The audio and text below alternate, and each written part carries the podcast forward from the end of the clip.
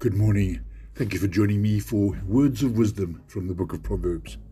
Today we go to chapter 4, and I'm quoting verse 23 from the Good News translation. Be careful how you think. Your life is shaped by your thoughts.